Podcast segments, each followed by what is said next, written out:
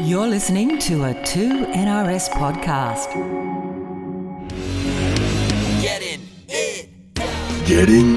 it done. When it can't be done from home. See, Sam? Yeah. There's one there. Black cat. There. See the black cat on top of the Yeah, right. Meet Andrew Nichols, Garbo extraordinaire. G'day and welcome to Getting It Done, the Jobcast, a show about people who have to leave the house to go to work. Hey, Dad? Yeah? What do you think's the best stuff I got off the garbage? The TV. Yeah, I was just going to say the TV. This show came about because it's my partner's birthday soon. She mentions to me in conversation, Dad used to drive us to school in a garbage truck. and my first reaction is, how much room is actually in a garbage truck? Thought I'd do a bit of research, and that's the most interesting thing about the bloke. You cannot find him on Google. You'd have better luck finding a local that's open. Mate, what about Andrew? He, he, he's a unit, isn't he? Oh, Could eat an apple through a tennis racket. He's a good kid. Or a picket fence. Like a split watermelon, isn't it? Hey?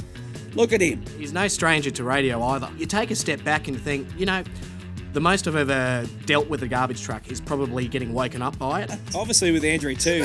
Obviously his football career come to an abrupt end, we're guessing, around the age of 20. Yeah, where the skill was required. Yes. And that's when then he developed his love for garbage. Of course he did. yes, and we're, not, and we're not talking about the rock band. It's the view from outside the truck. Did you used to drive Amy and, and the kids to school? They weren't impressed that driven to school in a garbage truck. The banter was top shelf. Plenty of laughs had. Showed me how the garbage truck actually works, which is something I didn't know before. Pushing the garbage up. He shows me around. I see what the truck's like, see what the ins and outs are, see what the nuts and bolts are. Just get a real understanding of how this job actually works because it's necessary. Jump on socials, had a look. We made a little film. The intention of this series really is to is to to meet with the men and women who have to leave work. Now, for those of you listening at home who have work tomorrow and you need to leave the house, give us a hit up on socials or send us an email.